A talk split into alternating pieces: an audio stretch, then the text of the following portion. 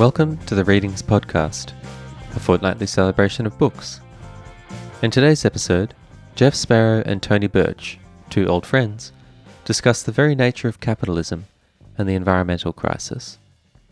Sparrow's new book, Crimes Against Nature, uses fresh material to offer a very different take on the most important issue of our times. It takes the familiar narrative about global warming, the one in which we are all to blame, and inverts it to show how, again and again, pollution and ecological devastation have been imposed on the population without our consent and, often, against our will. From histories of destruction, it distills stories of hope, highlighting the repeated yearning for a more sustainable world. And now, here's the host of the event, Readings Programming Manager, Chris Gordon. Ah, now here I am wanting to welcome you to this readings event, this readings scribe event. Wherever we are, wherever we're coming from, wherever we've been, if it's in Australia, you've been on stolen ground. You've been on land that's not been ceded. And I know that when I give these acknowledgements of country, it's important that we send respect to our elders and tell where we are and where we're from.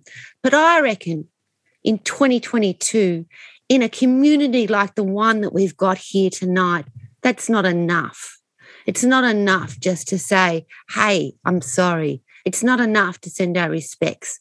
I'd like all of us here today to consider making a commitment to reading the stories of the First Nations people, to reading their poetry, to listening to their stories, and for slowly, slowly taking on some of the messages that the First Nations people have been telling us and consider ourselves to be quiet while we're listening to those people.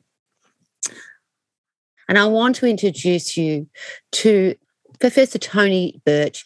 Now, listen, Tony is one of these blokes that has been coming into reading since the doors opened. He's one of these people that has never, ever had his appetite filled with the stories that he's read. This is a bloke that's always got something to ask, that's always got something to share. He's going to be talking tonight to his mate, Jeff Sparrow. They met only 35 years ago. It feels like yesterday. They're still asking each other, what happened and why did that happen? And on behalf of Readings and on behalf of Scribe and on behalf of each and every one of you here today, I want you to give Tony Birch, author, presenter, commentator, activist, the greatest, greatest welcome. Over to you, Tony. Thank you very much, Chris. Yes, I have known um, our guest tonight for well over 30 years, and I have been going to Readings Bookshop for a long, long time. I don't steal the books any longer. I think if you're selling your books, you, you, you shouldn't be walking out the door with them. I want to thank Readings very much, though, quite seriously, for putting on this event. In the last two years, in particular, there are many ways that people have really suffered because of the um, COVID crisis. And one of them, um, not the most major one, but one of them is the um, disconnect that has occurred between writers and readers, between writers and audiences, and readings obviously are a massive part of that.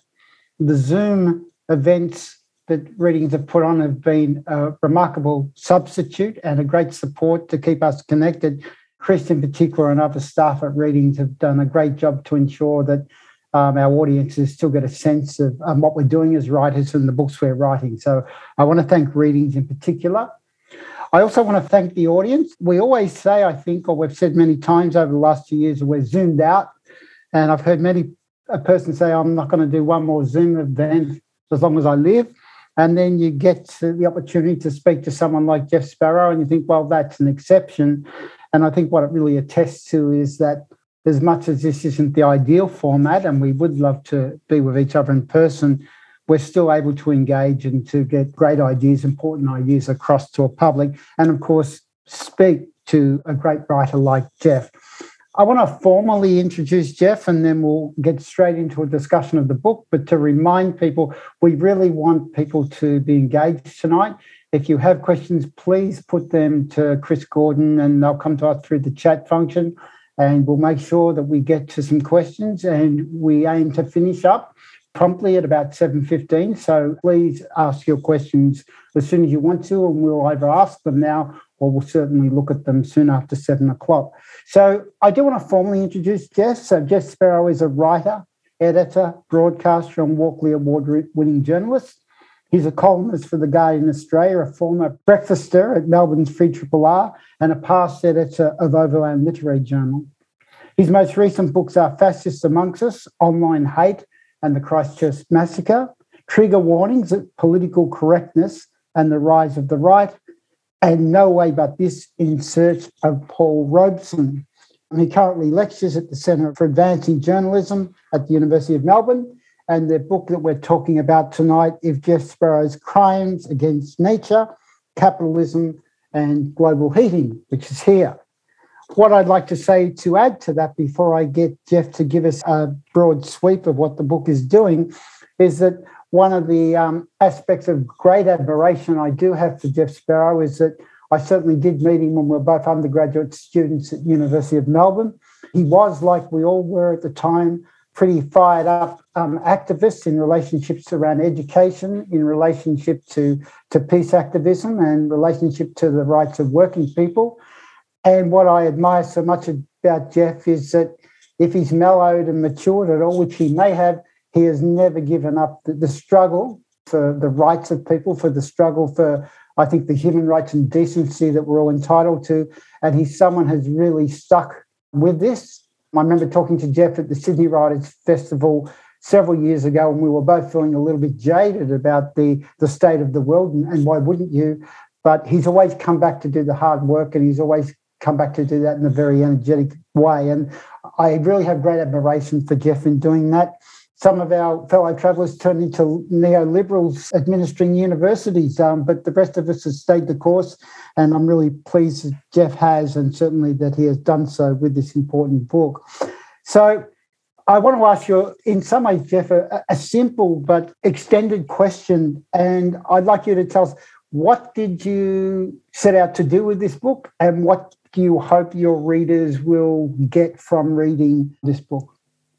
Thanks, Tony, and thanks for suggesting um, this event too. I mean, for, for people watching this, this this event was actually inspired by Tony on on um, on Facebook, um, suggesting that we have a chat, which was very kind of.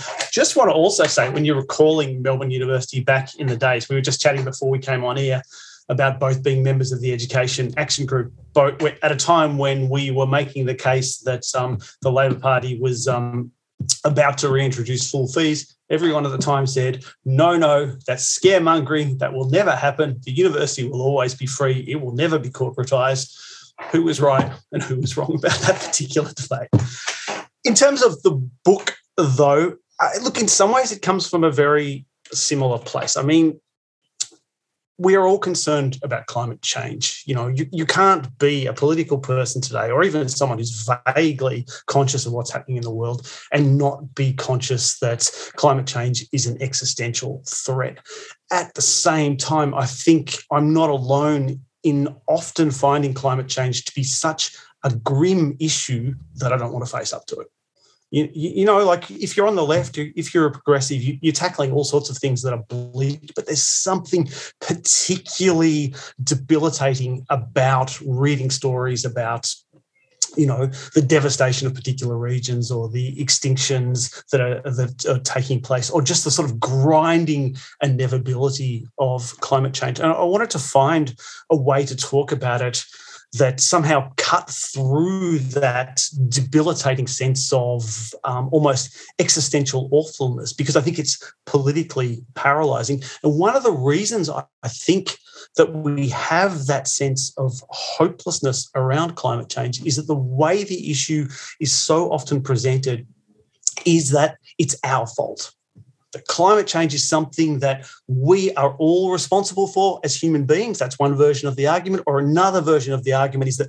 that working class people, the masses, are actually the most responsible for it. You know, so you get a presentation of the climate change issue which says, okay, there are all these enlightened neoliberal leaders who want to clean up the world, but you people are so greedy and so selfish. You just want to use your cars and and pollute the planet, and you won't change your ways. And because of that, the whole world is being destroyed. And of course, if, if you if you pose the issue like that, if you pose the issue that ordinary people are the problem because of their habits, or indeed in some versions simply by existing, then of course it's debilitating and of, of, of course it's disempowering and of course it doesn't seem like there are any solutions possible. So what i try to do in this book is to, to flip the issue around and to show the really clear history that shows again and again and again the worst attacks on the natural world have come from the people who rule us and again and again and again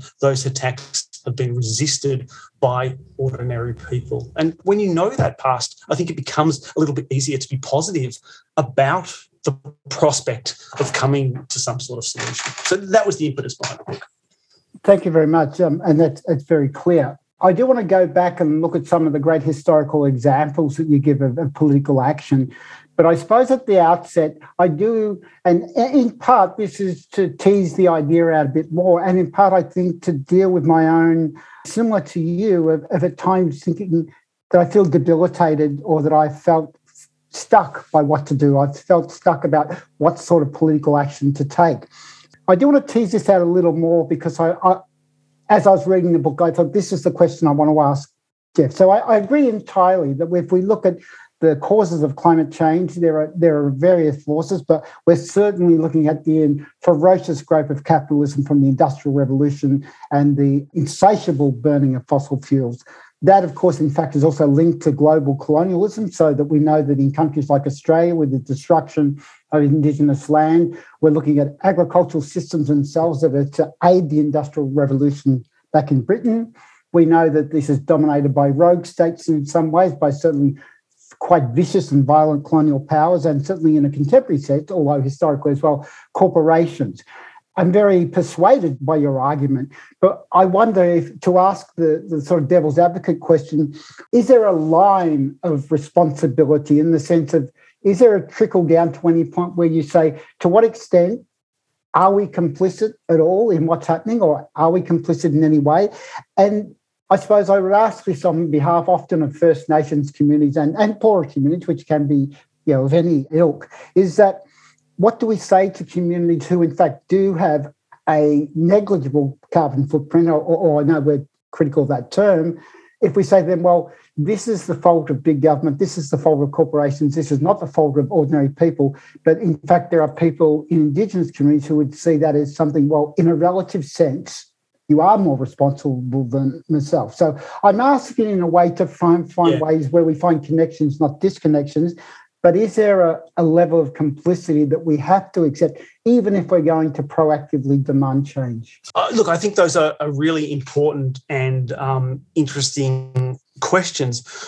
On the first, I mean, there is always a kind of ethical imperative for individuals. People can make choices and they do make choices and we've got res- responsibilities about the choices that we as individuals make. But i guess the point that i try to make throughout the book is that over and over again the space that we have to make those decisions become consciously and deliberately limited by the people who run society. So you know a really sort of obvious in some senses example a few years ago we learnt recycling in australia was basically a fraud that all of the, the, the garbage that we were all recycling was just being sent over to developing countries where it was essentially just buried in landfill. None of it was being recycled at, at, at all. So for years and years and years, we had been told this is what you should do to, to fight the climate crisis, and it was all bullshit. And again and again, and I go through this in, in the book, but recycling is a particularly clear case. The people who are in charge of these programs know that this is the case. They know that this is the case, and they but they also know that if they can make us feel that this is our responsibility and not theirs, it prevents us from asking the more important questions, which are why uh, you know all our household goods coated in, in non-disposable um, coverings that we can't, we have no choice about. You know, I mean, I talk in the book that when plastic wrappers were first introduced, there was an outcry from the public. People didn't mm. want it. They were accustomed to recycling everything, and they were essentially forced by the corporations to accept it.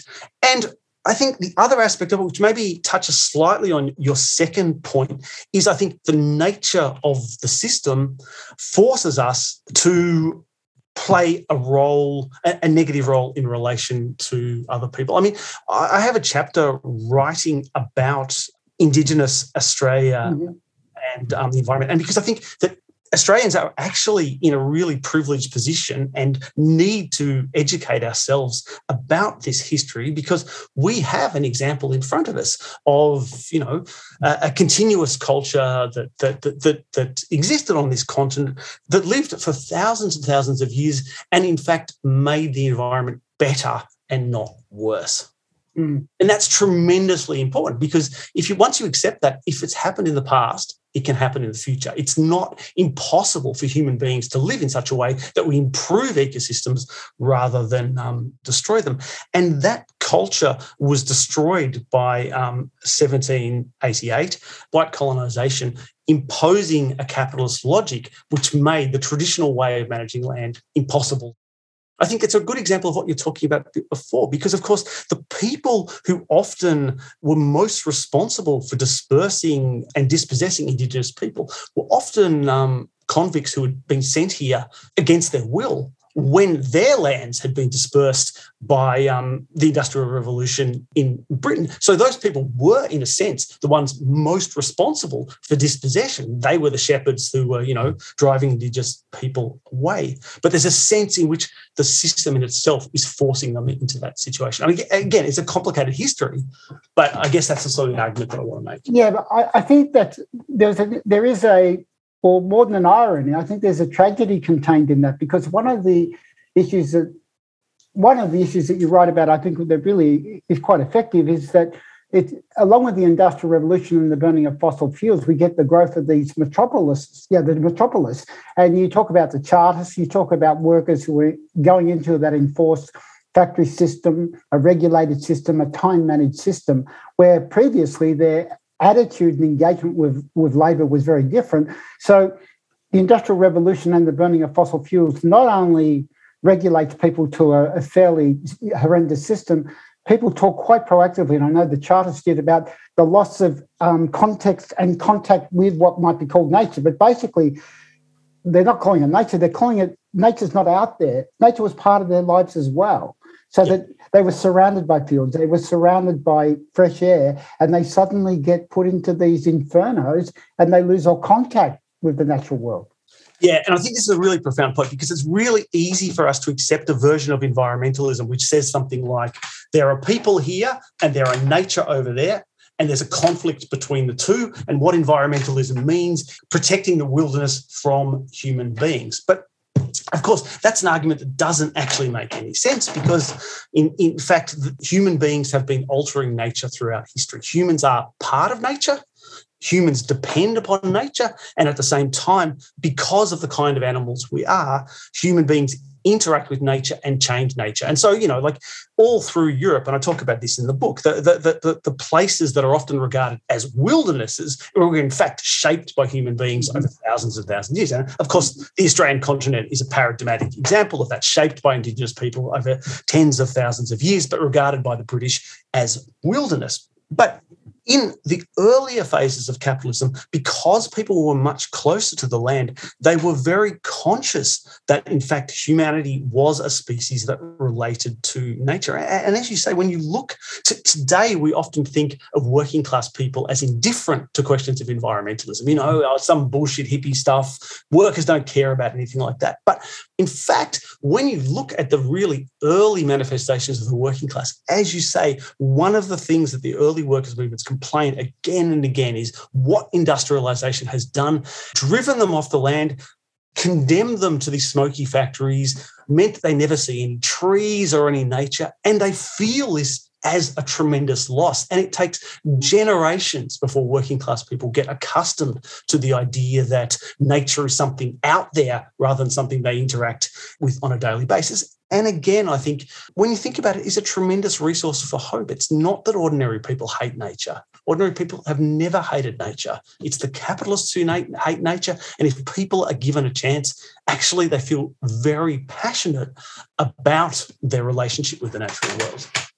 So one of the things you said at the outset, I think, was about the fact that we've lost the sense of the historical opposition protest movements, political movements, not only opposing this industrialization, but of course the effects on the environment. So, just in relationship to, to working class people and historically opposition to the factory system that depended so much on um, fossil fuels, um, particularly coal, what sort of actions did people take? What sort of protests were people involved in to, to voice their antagonism towards these new systems that destroyed both people and nature? Yeah, I mean, I, I, draw a little bit on um, Andreas Malm's book, Fossil Capital, which is a fantastic account of this period of early industrialization. He's got this really fascinating article about the development of coal power in Britain. And he makes the argument that, in fact, for a long time, water power was, in fact, far more effective than coal power and far more technologically advanced. The reason why the Industrial Revolution centered on coal was because Coal gave the bosses mobility and made it much easier to control their workforce. So it was much more to do with class power than with efficiency or anything else. And he gives these examples. Um, that I, I cite in the book of um, strikes of early workers in Manchester, where they're striking against the conditions that the, these early factories are incredibly dangerous, and they're marching through the city chanting "Stop the smoke." conscious that you know it, so it's not an anti-climate change protest or anything like that mm-hmm. but they're conscious that coal is something that is being used against them and against their their their interests. And you know like i think in some ways it, it, it's a good example of like what kind of future environmental protests might look like. Not necessarily that people all stand up at once and say, right, we're going to act against climate change, but increasingly the environmental crisis is impinging on ordinary people's lives in a way that it almost inevitably becomes an industrial issue. So, you know, I saw in the news again that Amazon is unionizing again. There's another important union vote happening in um, Amazon. And, and in the book, I, I write about, okay, Amazon is the paradigm of the modern factory. One of the things that's happening all through Amazon factories, well, there are two things that's happening. One is which these factories are so hot that with the increased temperatures of climate change, workers are literally fainting that often the bosses have ambulances outside the warehouses to carry people out as they faint in, in increased heat. But also, um, Amazon was a hotbed of COVID. Now, COVID is not a direct consequence of climate change, but it is directly connected to the environmental crisis more broadly because it's a result of the increasing human encroachment on nature deforestation and, and so forth. And so, if you are engaged in unionizing something like Amazon, you have to start addressing these two issues the increasing temperature, which is a result of climate change, but also these new viruses that are also a result of the environmental crisis. So you may not begin the, the, the unionization drive by saying we're mobilizing against climate change, but the, the logic of the of the unionization itself forces you to start to tackle these issues. And that's quite similar to what was happening in the 19th century, I think. All right, this is another big ticket one or a big philosophical issue that I've been interested in, Jeff, since I've been doing the climate work. And again, I say it because I really value the way you, you want to connect up communities, organizations, movements to confront climate change and also to put aside or undermine this lie that you know, environmentalism is something um, for, for a very particular citizen and not for the majority. One thing I, am interested in, so this started when I did my fellowship on climate justice. One of the things that I realized is that I honestly can't remember speaking to an Aboriginal person who didn't privilege and value country over industrial expansion. So, yeah, you could be talking to yeah professionally educated Aboriginal people. You could be talking to the new Aboriginal middle class, or you could be talking to an Aboriginal kid out in the northern suburbs of Melbourne who was really struggling to get a decent education. But inherently, overwhelmingly, each of those people would value country over exploitation. Now, I'm not suggesting, because I think your book highlights this, that there are people beyond Indigenous communities who don't care proactively about the environment, don't care proactively about the land. But I wonder to what extent do we have the capacity to become, and I, I, I think the term's a bit clumsy, to allow ourselves to become more philosophically educated or to ensure that we become more educated about the inherent value of land, that land is not just there for exploitation. And one of the things that concerns me at the moment, Jeff, is that one of the outcomes of following all the material from Glasgow on COP 26 or 27, whatever it was, is that the marketplace loves renewables now. So renewables are going to take off because the market loves it. What is contained in that is the market is interested in renewables because there's money to be made, not because it, it, it will help the environment, help the planet. So when you think of that, my, my think is, well, when the market in 5, 10, 20 years' time thinks that something else will make it more money, they will undermine renewables, the same way you've talked about car culture in the US. So I'm interested in to what extent we have the capacity to produce an understanding of place and country. Country should never serve the market. There's a lot there, and I'm sure, sure I'm not going to be able to address most of it. But I, look, I'm, I'm glad you raised that because today I was just reading um, an article about the Adam Smith Institute. I don't mm-hmm. know how mm-hmm. many people saw saw this um, piece, but it's a, a neoliberal think tank, and it's just put out a piece calling for the moon to be privatized.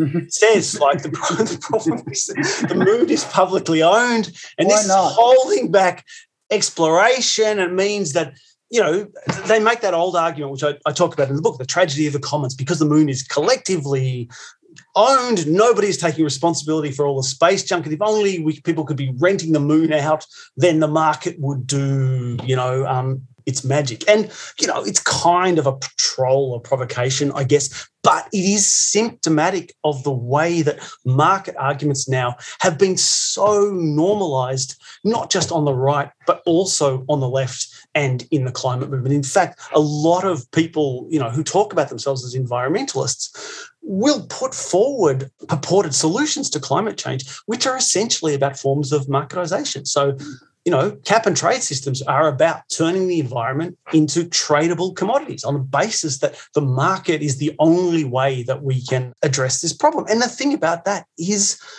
is that it's bullshit.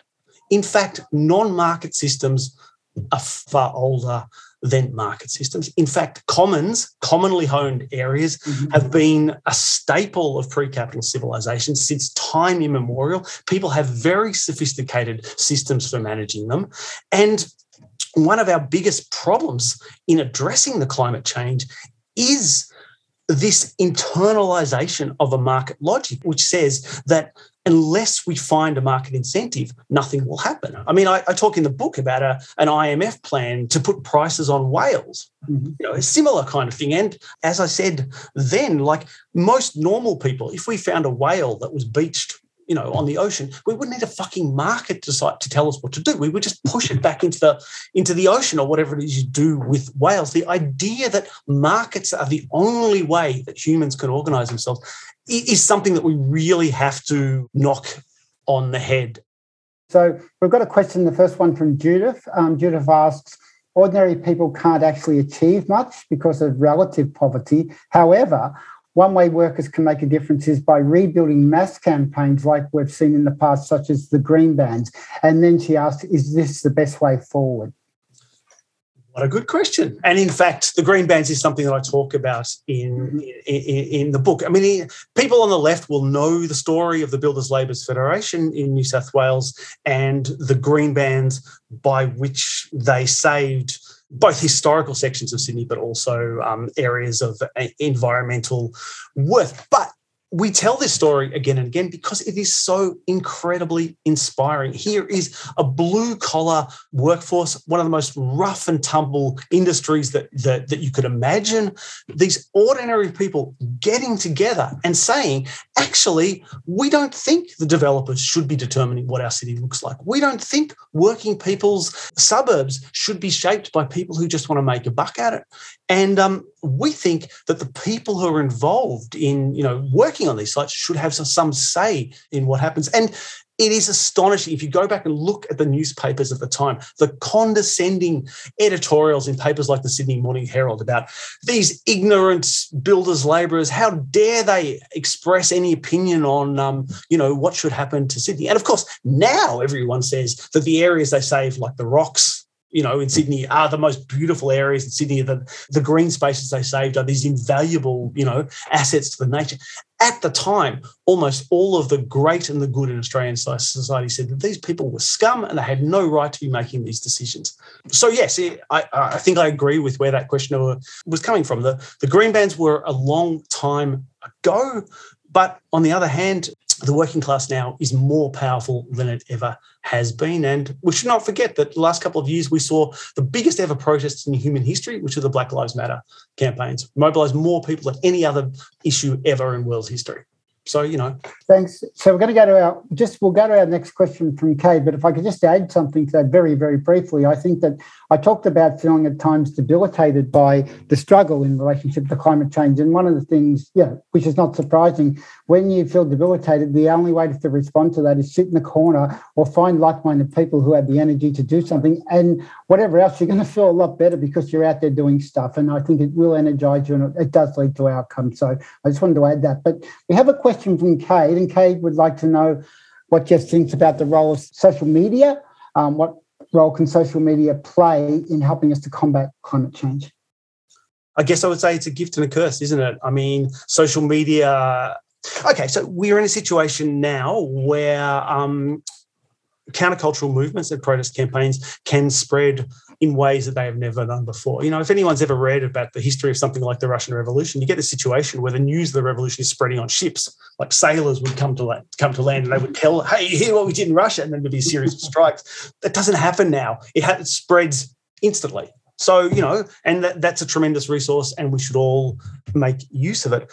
At the same time, I just want to reiterate what Tony said there is no substitute for actually being physically connected with other people, organizing in your workplace, or being part of a movement. And the social media is no substitute for that. There's a difference between being at that climate strike where all those young people are, you know, coming out with their homemade placards and saying that, you know, that they don't want to accept a world of climate change. There's a difference between that and being in the most kind of the wittiest Twitter hashtag that there might possibly be. So social media is a useful tool, but you know, it's it, it's a limited tool as well. Yeah, and it, it, can be a menace in regard to the level of misinformation that can be spread on, on social media, as we've clearly become evident, not only in regard to climate, but with, with the um, COVID issue.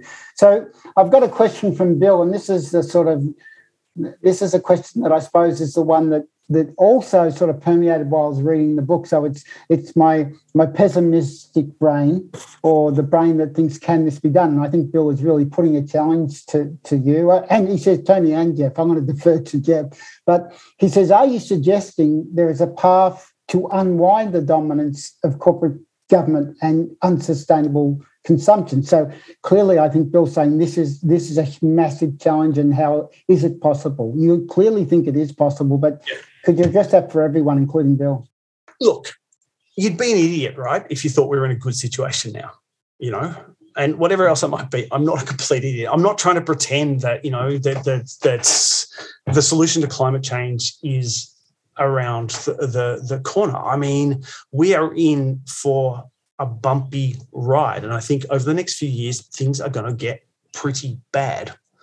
But is there a solution? Is there an alternative to, to, to, to climate change? Well, if you reject the logic of the market, if you look back to how previous social formations have organized production then you realize we don't have to have the we don't have to have the way we interact with nature determined by the commodification of labor we can actually make decisions about what we do how we do and when we do it. And as soon as you phrase a question like that, as soon as you start to think, okay, what would we do if our priorities weren't determined by market forces? Well, actually, we know all of the answers to climate change.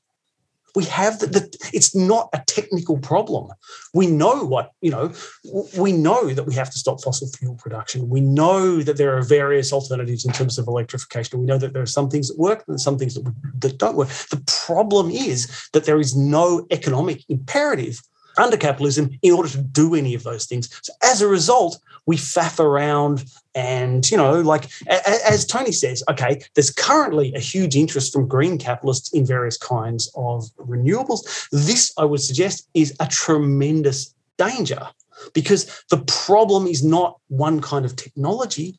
The problem is the priorities of the capitalist system. And in fact, a green capitalism will be just as destructive as a brown capitalism.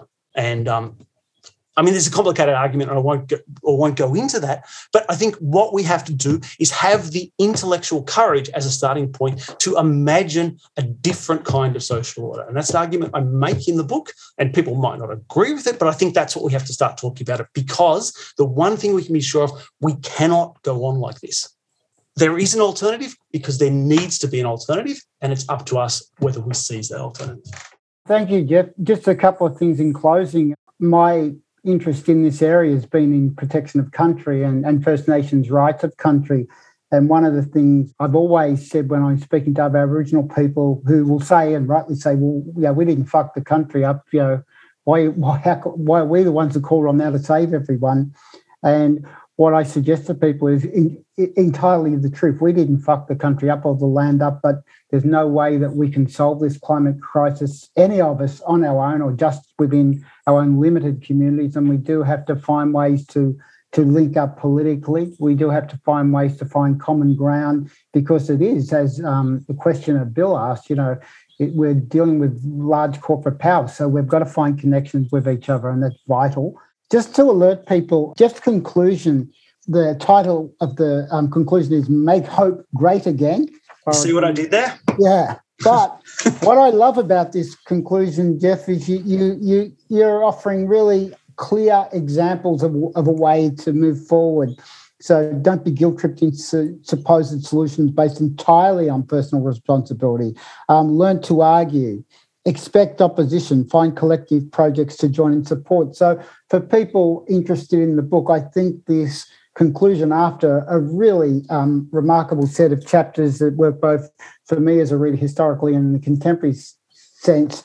The other thing that you're doing, Jeff, is that you are, it's a call to arms. The book is a call to arms, and you offer, as far as I can see, tangible outcomes that will help us um, in this struggle together. So I want to thank you and ask again, the, uh, uh, thank you very much and thank the audience. And a final brief question having finished the book, so thinking I, I did ask you what you set out to do, but having finished the book, do you believe that there is power in literature and a power between writers and readers that can enact change?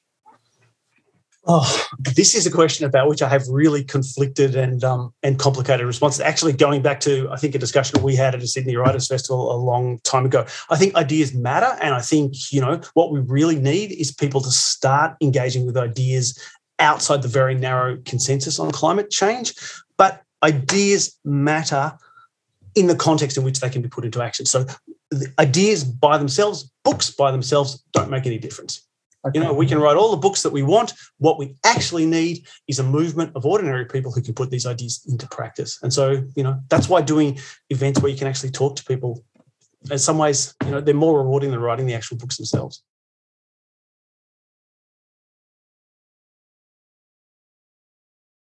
I don't know. I feel like I want to raise my hands above my head and just sort of do some sort of solidarity. That's what I feel like I want to do, Tony. I feel like I want everybody in this meeting to come together and say, okay, we heard this. What do we do now? It's not enough, perhaps, to just understand what Jeff is saying or what you're saying. It seems to me, in this educated group of people, in this community that we have here, that perhaps we can do something better than that. Perhaps we can just keep talking. Perhaps we can start meetings. Perhaps we can actually go out and purchase Jeff's book. Because even though he says that books don't matter, can you believe that he said that? We need to be able to quote from him. We do here at this readings and scribe publishers event. We need to be able to quote from books. We need people like you, Jeff and Tony, to give us the words to use. And you've done so tonight so eloquently and from the bottom of my heart from my children's hearts. Thank you. Thank you. Thank Thanks, you, Jeff. Chris. We'll see you in the shop. See you, everyone. Yeah. Bye. Thanks, everyone. Good night, everyone. You can stream previous episodes of the Readings podcast on our website. We'll also find all kinds of bookish recommendations, plenty of great books, music, film, and TV. You can also sign up to e-news or to receive our free monthly print newsletter, The Readings Monthly. Production for this podcast was by me, Nico Callier. The show's music is by Tom Hoskins. All of our podcasts are recorded and produced on the lands of the Kulin Nation. We respectfully acknowledge the traditional owners of this land and that sovereignty was never ceded.